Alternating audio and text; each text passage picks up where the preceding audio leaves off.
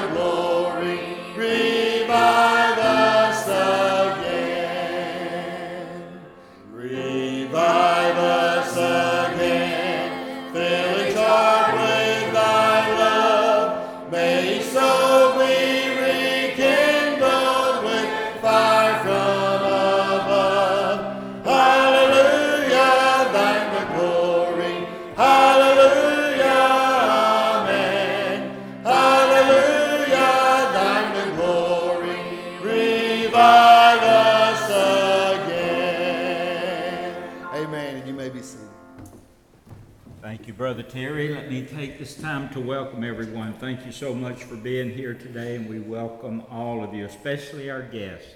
Thank you for being with us. If you're a guest here this morning, there's a little guest card in the back of the chair in front of you.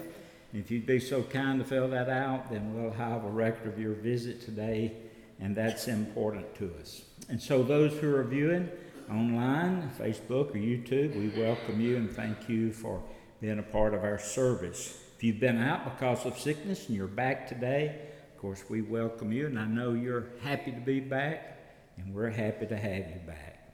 And so, thank you for being here. This time, we're going to have a word of prayer, and we'll continue our time of worship. Father, thank you for an opportunity we have to come into your presence and worship you this morning.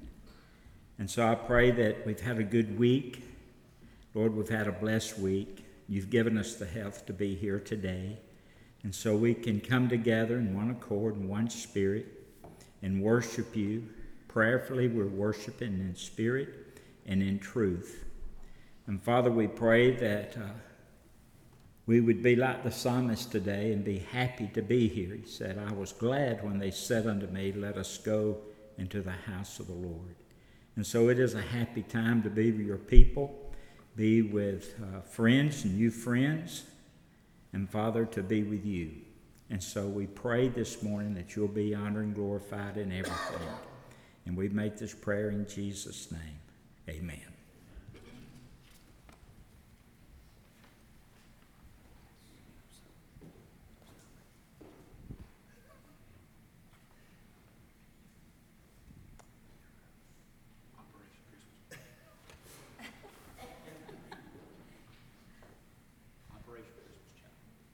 Do what? Do what? There's no Oh, I thought, well, my bad. Tonight, let me go ahead and make an announcement. Tonight, we're going to go ahead and have our live auction for Operation Christmas Child. And so uh, let me encourage you to be here. It's going to be a fun time. And we've been, uh, we've been planning for this auction. We have a silent auction going on now. You can go behind the doors here and you can bid on some items.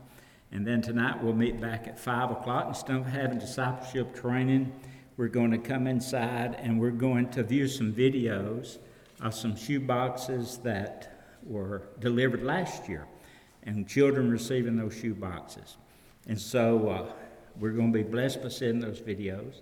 And then after we finish in here, we're going to uh, go to uh, go down to Children's Hall, and we're going to have a hot dog supper with chips, hot dogs, chips, and drinks, and some desserts. We're going to go into the children's activity room and have our time of fellowship there, and then right after that, we're going to have our live auction. We're going to have a we're going to have a good time. Remember to come tonight, especially at five o'clock, as we view uh, last year's delivery of those shoe boxes, and then also our children's choir. They're going to sing for us tonight, and so you'll want to hear them. And so let me encourage you to be here at 5 o'clock. Remember, the auction is to raise funds for the postage for those shoe boxes. Uh, the average shoe box is $9 a shoe box. Our goal is to pack 500 shoe boxes, and so we'll need to raise about $4,500 to take care of the postage. But if you will, view these videos, this one video, just for a moment, kind of give you an idea of what Operation Christmas Child is all about.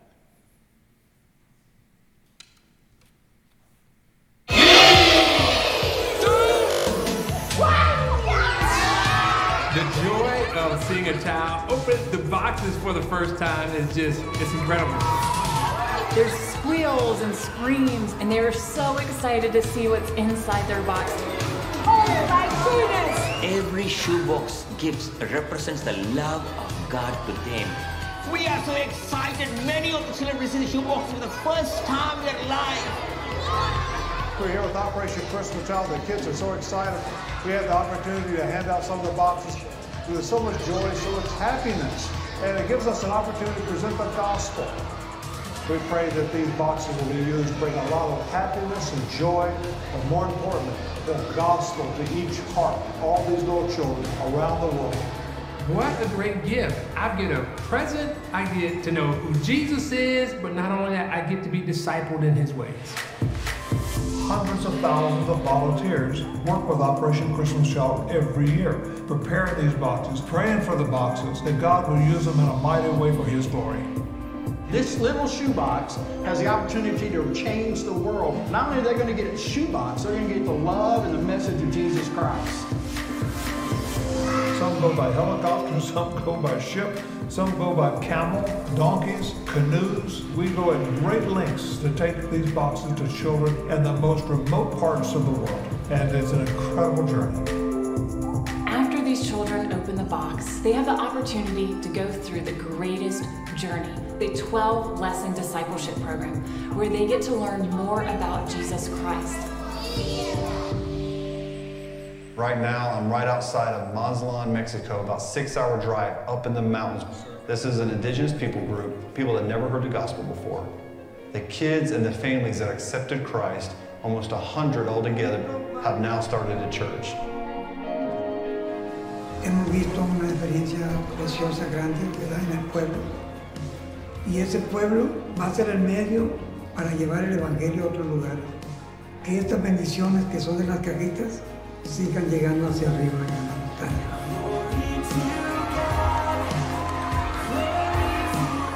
This shoebox gives us an opportunity to continue to shine the bright light of the gospel in the darkest and remote places around the world. We're seeing families come to know Jesus. Churches are sprouting up in these communities. These children are rising up to be disciples in their own country.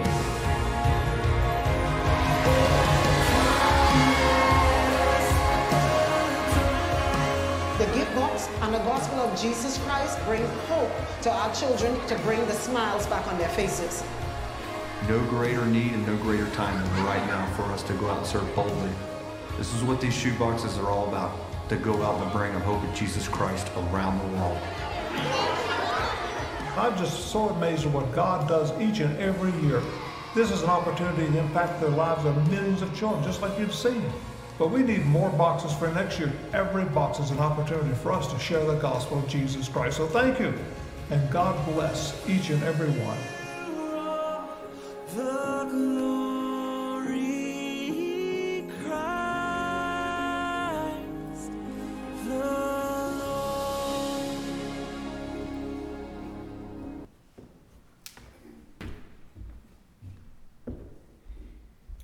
Ahead and have our prayer, our intercessory prayer time right now. And so I'm just going to pray for these shoe boxes, and then uh, after we pray, our choir will sing. So let's just pray for these boxes as they go out. Pray for Joy, for Caitlin, for Scott as they lead this uh, uh, special, special ministry in our church. And so let's just ask the Lord to, to pray. Uh, ask the Lord to, to bless these boxes as we prepare to give them. Father, I come to you now. Thank you for this day. I thank you for the opportunity for us to be here uh, together to worship. I pray, God, that you would, uh, God, just uh, bless this time now that we, uh, we focus in on, on the physical needs of people that are hurting this morning and the spiritual needs of people that are hurting. God, we, you know every need, you know every battle that people are facing. And God, I also ask you right now to, to bless the, the Operation Christmas Child shoebox ministry that we have, Lord. Many of these boxes will be sent out, all of the boxes will be sent out all across the world. And God, with the gospel in mind, and that's what we want to do. We want, we want people to accept you. We want people to accept you as their Lord and Savior, and these boxes will, will help to do that. Uh, I pray, God, that we would, um, uh, we would just be um, just fired up and ready to go as we, as we pack these boxes, as we give money for postage, Lord. Just help us realize that there are needs out there, uh, and people are hurting, and people need the gospel. Go with us the remainder of our time today in this worship service, and I ask this in Jesus' name. Amen. Amen.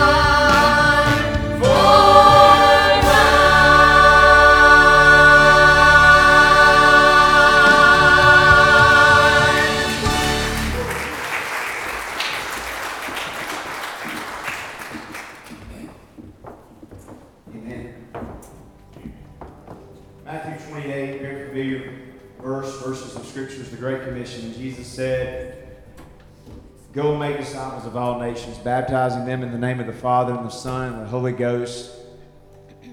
And he said this He said, Lo, I am with you always, even until the ends of the world. And that's the promise that our Lord gave us for those of us who trust in Him, is that He's with us everywhere we go. Amen. He's with us in the good times and the bad times. He's there. If you're going through an issue today, I don't know what you're going through. You don't know what I'm going through. But who does? Jesus does. And He's there. And that's the important part. And look, if you don't know Him today, guess what? He's right here this morning. You believe that? I believe it. And He's here. And so if you're looking for a Savior, looking for a Lord, the Lord of Lords, He's right here. He's here. So I want you to stand as we sing this song, There Was Jesus. You know it. It's a popular song by Zach Williams. It just speaks to the truth that He's there with us. And so sing out, sing to Him, and be thankful that He's there with you right now. He's here in this place this morning. So let's sing out to Him. Every time I try to make it on my own, every time I try to and start to and all those lonely roads that I traveled,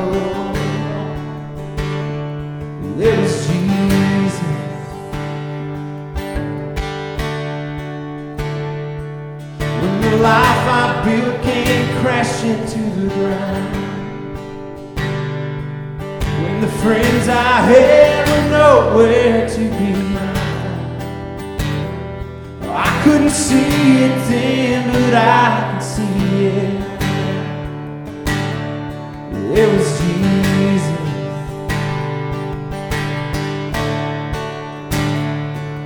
In the waiting, in the searching, in the healing,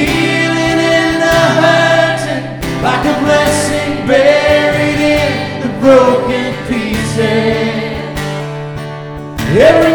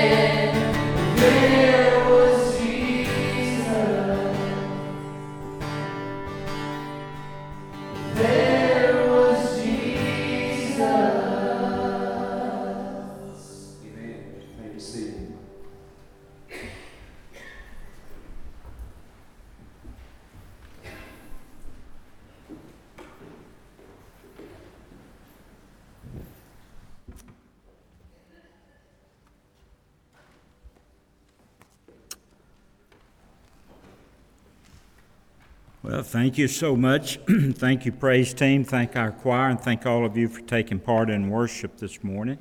And so, um, pray the Lord was glorified. Pray that He was pleased, and thank you for coming to church to worship and then taking part in worship. This morning, if you brought your Bibles, we're going to be I'm going to be sharing several passages of Scripture.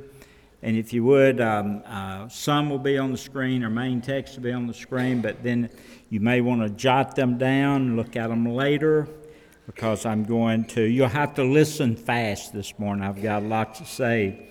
And so uh, this morning I want to share with you about God's plan for revival. God's plan for revival. And I want to look first at Mark chapter 12. Mark chapter 12 and we'll look at verse 29 through 30. So, out of respect and out of reverence to God's inspired, infallible word, would you please stand as we look at these texts together? We'll look first at Mark chapter 12, verse 29 and 30. Mark 12, verse 29 and 30. Jesus is speaking. Jesus answered him. The first of all the commandments is Hear, O Israel, the Lord our God, the Lord is one. And you shall love the Lord your God with all of your heart, with all of your soul, with all of your mind, and with all of your strength. This is the first commandment. This is the greatest commandment. Now, if you would, look over to Hebrews. Hebrews chapter, five, uh, chapter 12, verses 5 through 6. Hebrews chapter 12, verse 5 through 6. Speaking about the discipline of God. Verse 5 says, And you have forgotten the exhortation which speaks to you as sons. My son, do not despise the chastening of the Lord, nor be discouraged when you are rebuked by him. For whom the Lord loves, he chastens and scourges every son whom he receives. And now, all the way over to the book of Revelation, chapter 2. We're going to read about one of the seven churches. This is the church at Ephesus, chapter 2, and we'll look at verse 4, 5, and verse 7.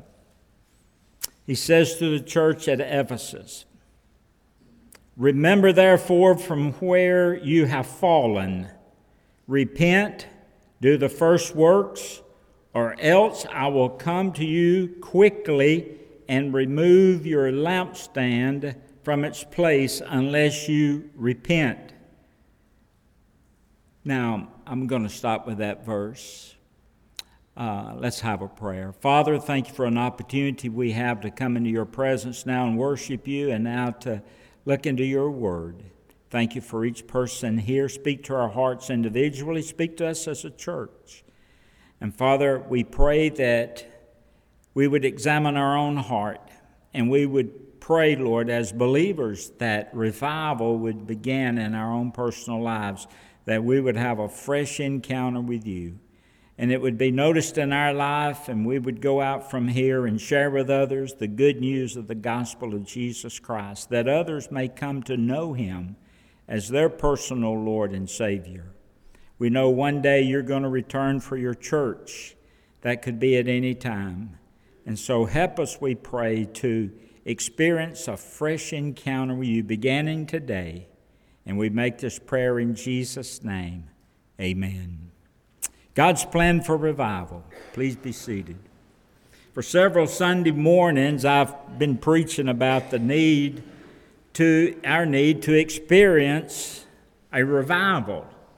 Now, revival is a churchy word, perhaps, but a revival is not just a date on the calendar. A revival is not when a visiting preacher comes and preaches a series of sermons. A revival is not uh, transforming or reforming your behavior. A revival is not necessarily rededication. We'll talk about that a little more toward the end.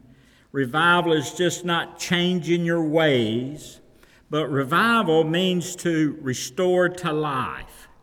Revival is for God's people.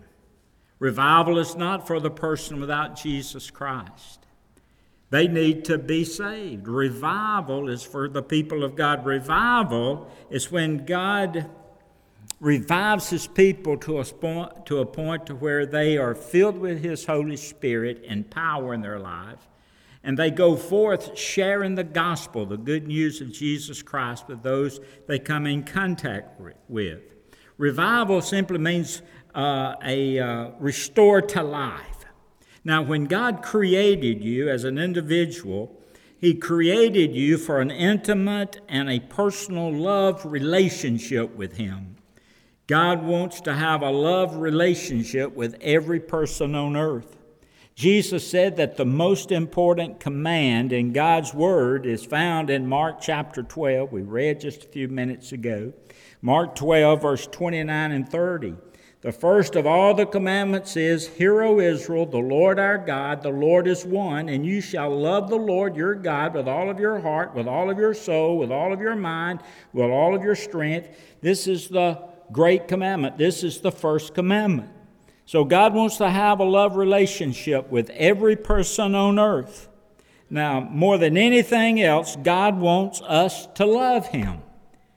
That is God's ideal for your life is to love him.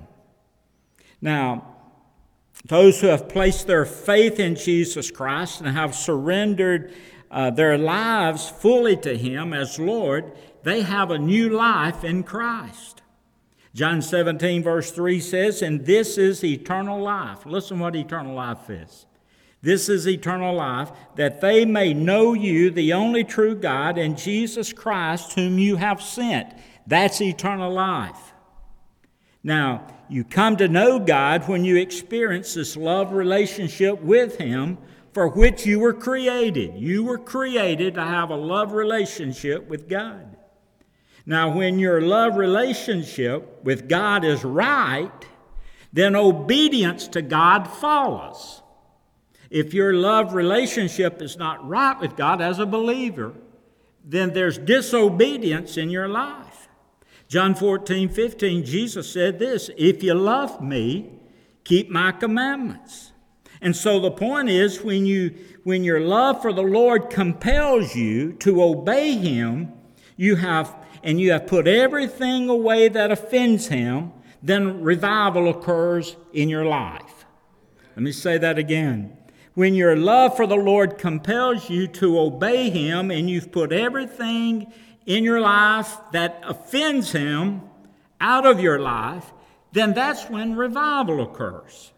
So, revival is for God's people who need a fresh encounter, a fresh love relationship with God Almighty. Now, on Sunday nights, during discipleship training, I've been teaching the pattern for revival and spiritual awakening. We've been studying about six weeks and going through a certain pattern that has been established through the Old Testament and New Testament, how we can experience a fresh encounter with God.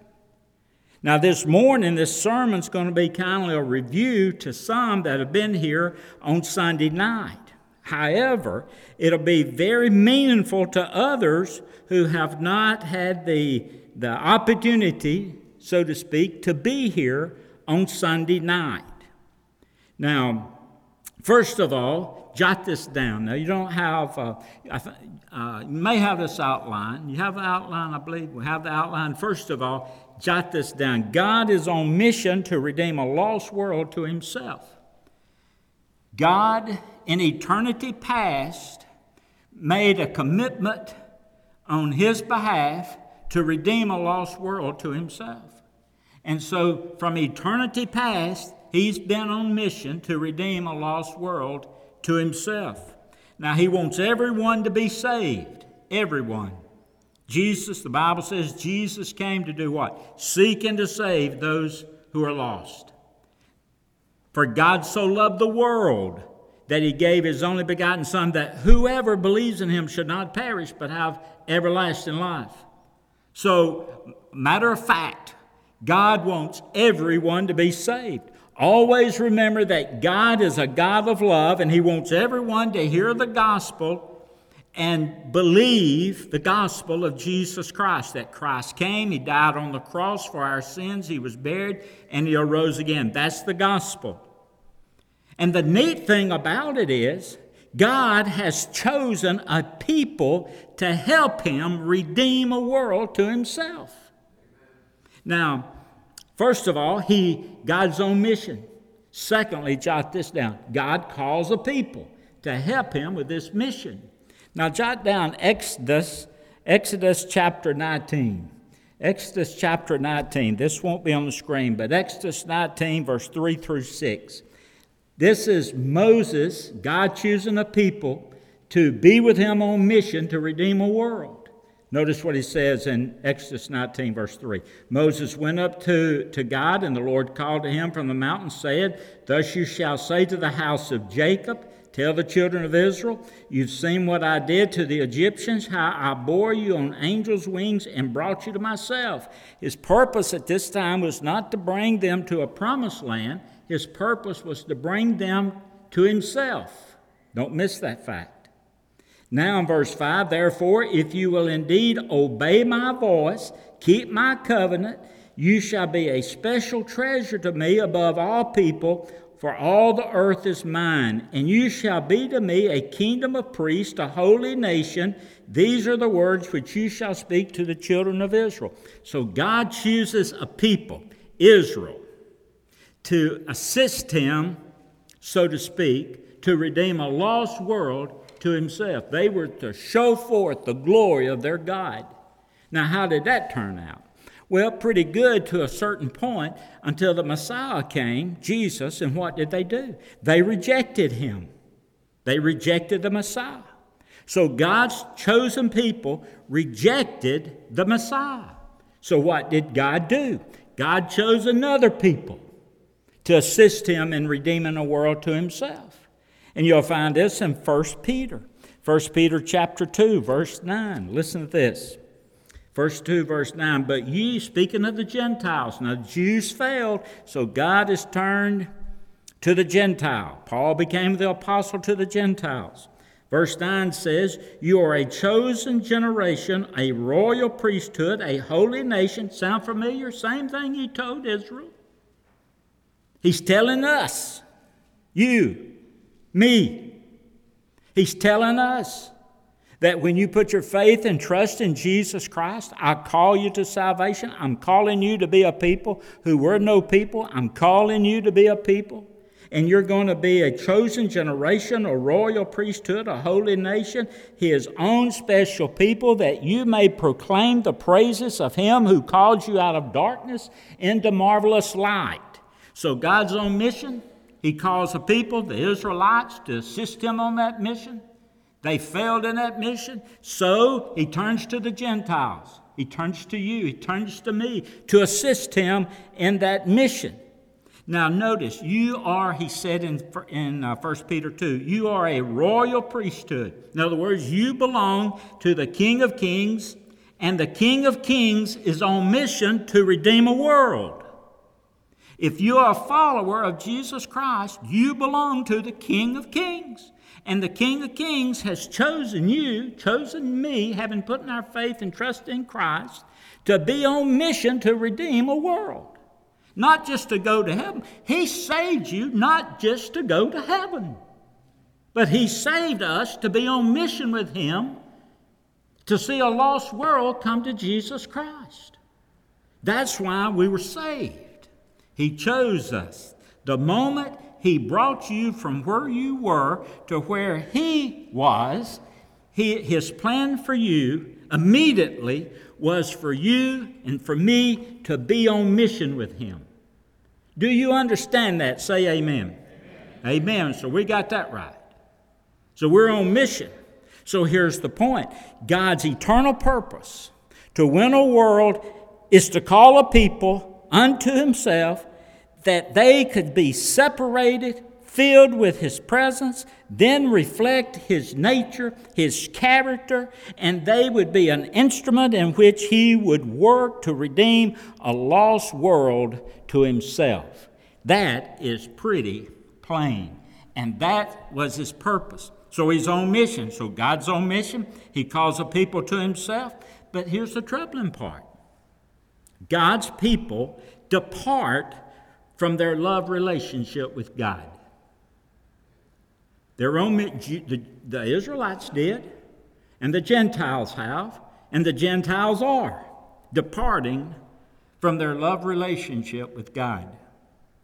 But what's incredible is this although they depart from their love relationship with God, there's religious activity still going on. A person departs from God but still comes to church. A person departs from God but he still prays, but he's He's departed from God. His heart has shifted from God. They no longer want to be obedient. If you want to know if you're departed from God or not, check your obedience out. If you're not obedient to His word, you have departed from God. Your heart has shifted, your love for God has shifted. The heart shifts to do its own will. And the degree that their heart shifts from God, then God, that's the degree that God departs from them. You depart from Him, He departs from you. So during this heart shift, those who have departed, they begin to create substitutes in their hearts for God. They don't need God any longer. They create these substitutes, and their, and their life then begins to reflect the substitutes that they have created to replace God. And you can name your own list of substitutes for God that people have created instead of God. Their love, their heart shifts, and their love shifts to some other God that they have substituted for the one true God. So you can increasingly, with that being the case, their life begins to reflect the substitute in which they, they, they use to replace God.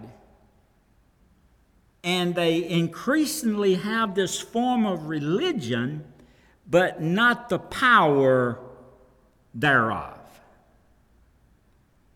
Religion without power. Religion without the blessing of the Holy Spirit. Now, you need to know when people depart from God, they tend to go in bondage. Judges 2 1 through 23, read that sometime. When they walked with God, they were blessed. But when they departed from God, they became under bondage to those things that they had given them things over, their lives over to. They became under bondage to the things they had given themselves over to. So God is on mission. God calls the people to join Him in His mission. God's people depart, their heart shifts, they turn to substitutes to replace God.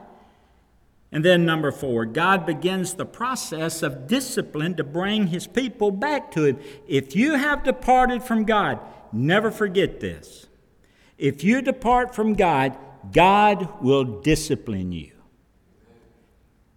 You say, Well, Brother Sammy, I just don't believe that. That's, that's not what I say, that's what he says. Jot down Hebrews 12. Verse 5 And you've forgotten the exhortation which speaks to you as sons. My son, do not despise the chastening, the discipline of the Lord, nor be discouraged when you're rebuked by him. For whom the Lord loves, he disciplines, he chastens, and he scourges every son whom he receives. If you endure chastening, God deals with you as with sons. For what son is there whom a father does not discipline? But if you are without discipline, if you're without chastising, of which all have become partakers, then you are illegitimate children of God. So if you're backslidden, and if you're disobedient to God and you know in your heart you're doing opposite from what God's telling you to do, and if you are a child of God, God is going to discipline you. Now, I don't know how he's going to do it, but he'll do it. Now, if you if you so brass to say, "Well, I do this and this, and nothing ever happens to me," you've got worse problems because you're not a child of God. So when you're out of God's will, and you know what God's will is for your life, and we'll talk about that in just a moment, and, and God begins to discipline you, first of all, you better expect it. Jot it down. It's coming. It's coming. He disciplines them in love as a parent would discipline a child. But the strange thing is that God's people don't always respond to his discipline. But God continues, and he continues, and he continues to discipline them, hoping and praying that they would return to him. And then in time, when they can no longer stand the discipline or stand the judgment of God, God's people, number five, they cry out to God. They cry out to Him. They cry out to God. And when they cry out to Him, number six, when the heart cry comes to God, God says this God says, You either have to repent or you perish. Now, if you're a believer, that don't mean that don't mean you lose your salvation. That don't mean you're going to hell. That means God says, I can no longer use you. And that's what he was telling the church at Ephesus. He says, Repent, or I'm coming to remove your lampstand. Now, in the book of uh, Revelation, the lampstands refer to those seven churches. And so, what God is saying is that discipline can come upon not only individuals, but also as a church. So, when a church uh, sins against God's will, then God disciplines the church. And if they don't repent, then He removes their candlestick. He removes that church because they're no longer any benefit to Him. So He removes the candlestick. And I don't have to tell you, you're pretty well familiar. There's churches all over the United States and the world who have their doors closed because the candlestick's been removed. So it's either life or death. And so at this point, God drops a plumb line. You know what a plumb line is? A carpenter's plumb line, you know, to make sure the walls are straight, everything's straight. He drops a plumb line. There's a good graph. Thank you, Craig. He drops this plumb line. And he drops it right down in the middle of your life. Let me tell you what the plumb line is. The plumb line is God's Word. And so what he does, he drops this plumb line. In Scripture, God uses the ideal of plumb line to describe what he's doing with his people. An example of that is Amos, Amos chapter, uh, Amos chapter uh, 7. Amos chapter 7 verse 7 and 8. Listen to this. This he showed me. Behold, the Lord stood on a wall made with a plumb line, with a plumb line in his hand. And the Lord said to me, Amos, what do you see? And I said, A plumb line. Then he said, Behold, I'm setting a plumb line in the midst of my people Israel, and I will not pass by any more. So he drops a plumb line. And the plumb line is his word. And so he drops a plumb line, a plumb line right down the middle of my life and your life in regards to certain things. And so God, God built his people like a straight wall, true to plumb. And when we depart from him, one of our problems is that we really don't realize how far we've departed. We often don't understand how seriously we have strayed from him.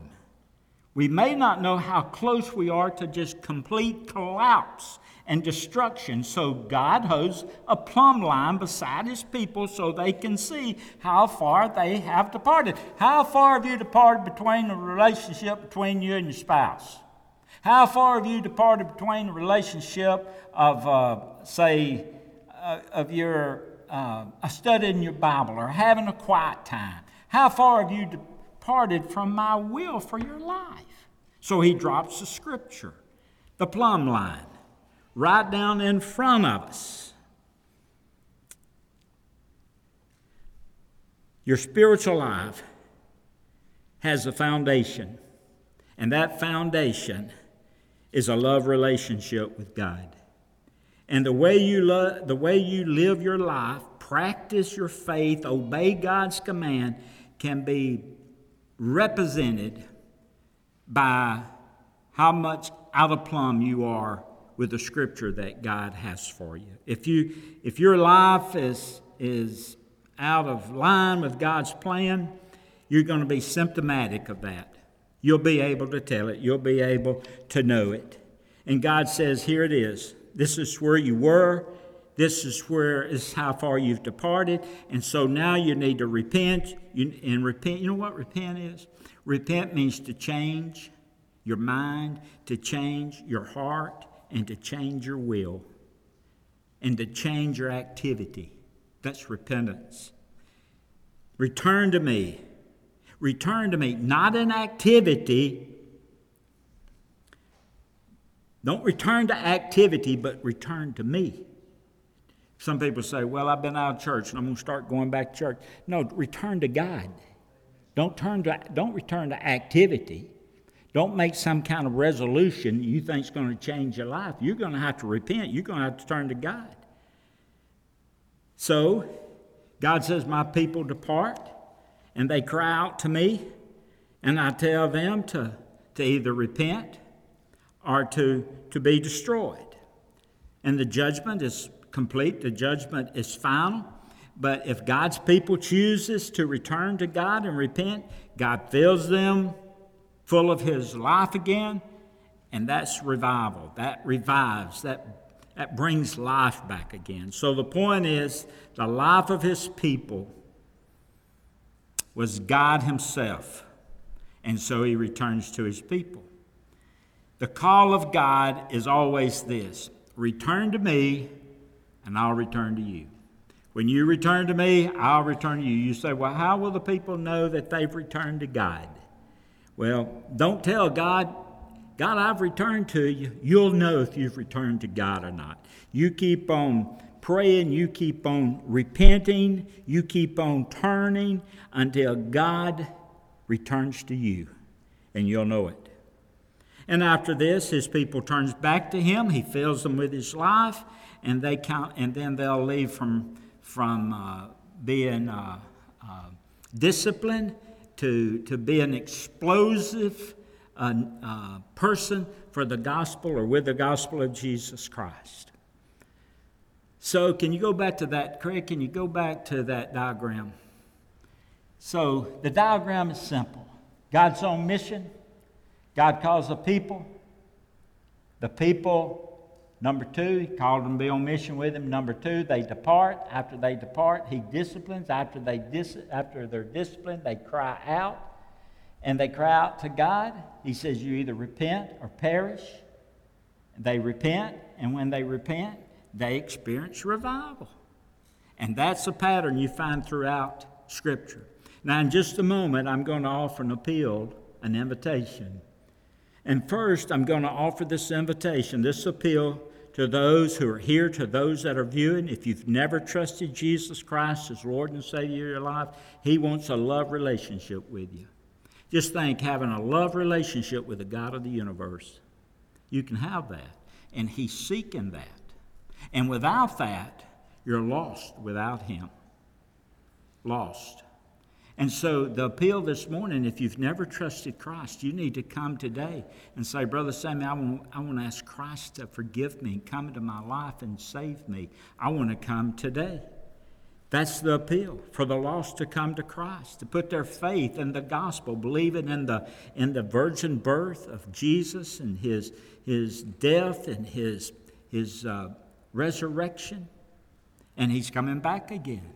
So you come today. That's the appeal. That's the invitation. But then to the Christian this morning, let me speak to you just for a moment.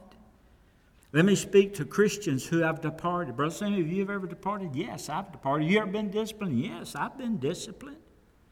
If you are a child of God and depart from God, you will be disciplined, or you're not a child of God. It's very plain. But this morning, as a Christian, if you've departed from your love relationship with the Lord, this morning you need to come And you, come, you need to come not in just not in rededication, but in repentance. The crux of the gospel is not a call to rededicate your life, but it's a call to repentance. John the Baptist preached repentance. Matthew 3, verse 2. Jesus preached repentance in his early ministry. And then, as a resurrected Lord, he preached repentance. Matthew 4 and 7, Revelation 3, verse 19. And so, listen, here's the point. If your previous commitment did not keep you faithfully walking in obedience to Christ, then a recommitment, a rededication are no more likely to make you more faithful or as faithful as you were before.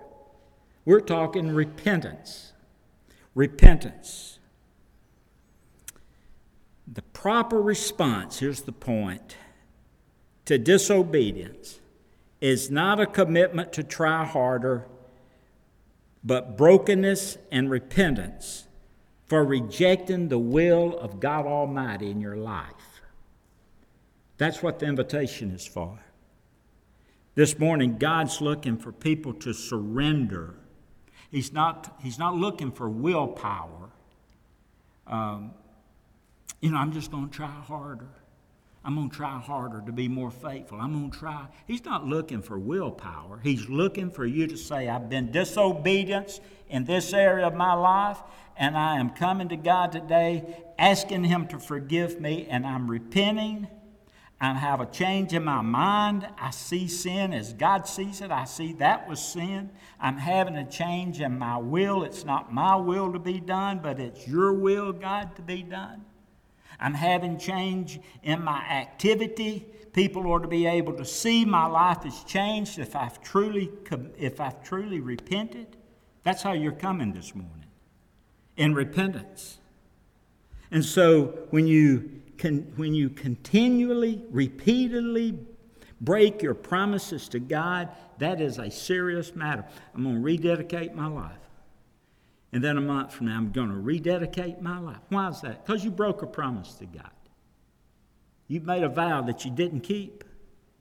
And what you should have done, instead of making a promise and rededicating your life, you should have repented for the sin that broke that love relationship between you and God. Your unfaithfulness, perhaps. Ecclesiastes 5 1 through 5 read that, it just simply says it's better not to make a vow than to make one to God and not keep it. My prayer today is God, help me not to encourage those who have broken their commitment to you to come and make a new promise that they will eventually break again. I get tired of it. If I get tired of seeing people coming and making promises, and never follow through, can you imagine how sick that makes God? We're not talking rededication, folks. We're talking repentance. Something in my life that I know without a shadow of a doubt that it's broken my relationship with God. So God's appeal is that if you have departed from your love relationship with me, come and repent. A change of mind. See sin as God sees it. A change of heart. My heart shifted, God. I've, I have put something else in your place in my life. And I'm giving that all my love right now. And I've divided my love with you, and you want all of it. A change of heart. A change of will. Not my will be done, but yours.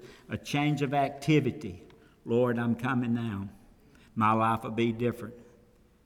Repentance is standing in the plumb line of God, remembering what we used to be and what God intends for us to be. And seeing how far we've departed, and suddenly realizing that God this morning has called for an accounting of my life. So today, God is saying, Return or perish.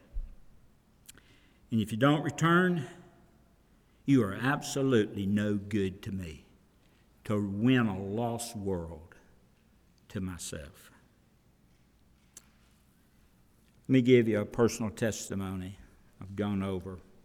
Forgive me, Lord. Personal testimony John 21, verse 15 through 17. So when they had eaten breakfast, Jesus said to Simon Peter, Simon, son of Jonah, do you love me more than these?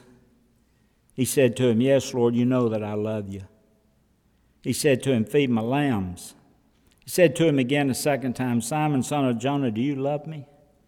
He said, uh, said to him, Yes, Lord, you know that I love you. And he said to him, Tend my sheep. He said to him the third time, Simon, son of Jonah, do you love me? And Peter was grieved because he said to him the third time, Do you love me? This week, I received a gift uh, for Pastor Appreciation Month. And it was just this little book. And uh, this is a uh, little book is from Radical. This is uh, from our good friend Secret Church. And this is just a little book, it's about 40 pages of a sermon from David Platt. And so he sent this to me. And, and the title of the sermon is Shepherd the Flock. Eight questions for pastors of God's people. So I just innocently picked that book up. And uh, first thing, first question was this do you love your ministry more than you love Jesus? Wow. And, and it reminded me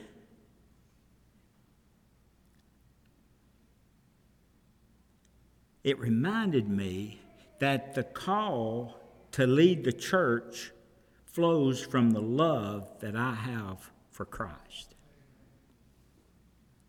there is a direct relationship between loving the Son of God and shepherding the flock of God.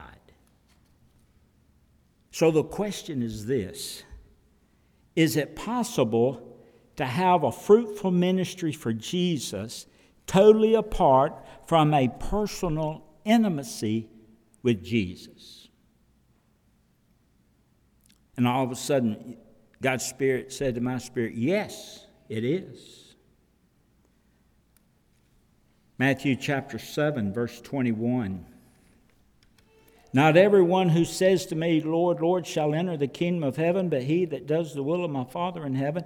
Many will say to me that day, Lord, have we not prophesied in your name, cast out demons in your name, done many wonders in your name? And then he said, I'll declare to them, I never knew you. Depart from me, you who practice lawlessness. Then God just dropped that plumb line right down in front of me and showed me how far that I had drifted from my personal intimacy with Him. Things were happening, good things have happened. I mean, God's really blessed our ministry. I mean, God has, attendance has been good, overcome the, the pandemic. I mean, suffered through it. God bless. We had people to come, and we had six baptisms, 10 other additions last year. I mean, ministry was good. But on the inside, being honest with you, my prayer time, my intimacy with God was at times inconsistent and at times non existent because I found myself loving ministry than having more intimacy with God. I was working on sermons. I was working on Bible studies. I was praying. I was praying here, praying there. But it was all doing it disconnected from intimacy with Jesus. And I found out that I was loving ministry more than I was loving Jesus. Came in here Tuesday. No, Thursday, I'm sorry. Got that little book, came right in here. And me and God had a talk. He did most of the talking. I did a lot of listening, and then I did a lot of weeping and crying and asking Him to forgive me and repenting for putting ministry over intimacy with Him.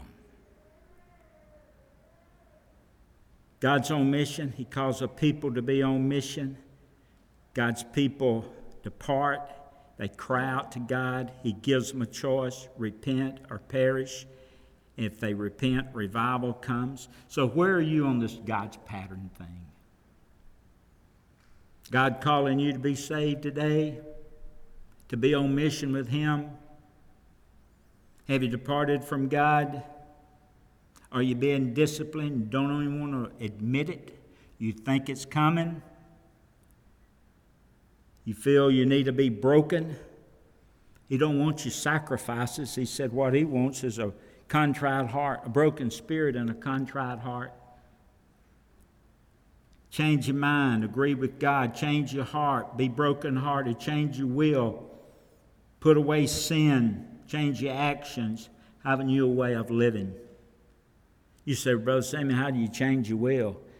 God give you the power to do that. According to Philippians 2:13, it is God which worketh in you both the will and to do of his good pleasure. He'll give you the willpower to do whatever he wants you to do. Heavenly Father, thank you for an opportunity we have to come into your presence and see a pattern of revival and spiritual awakening. Be with each person here this morning as this, this invitation is given. It's not an invitation for a recommitment, another promise, but it's an invitation first to a call to salvation, truly believing in Jesus, trusting in Him for eternal life and nothing else. And then at the same time, a call, Lord, for repentance over rededication, recommitment, resolutions, whatever it might be. Promises. So I pray that you've spoken to the hearts of people as you spoke to mine. We pray for revival to break out in our church and our own personal lives. Be honored and glorified today. In Jesus' name, amen.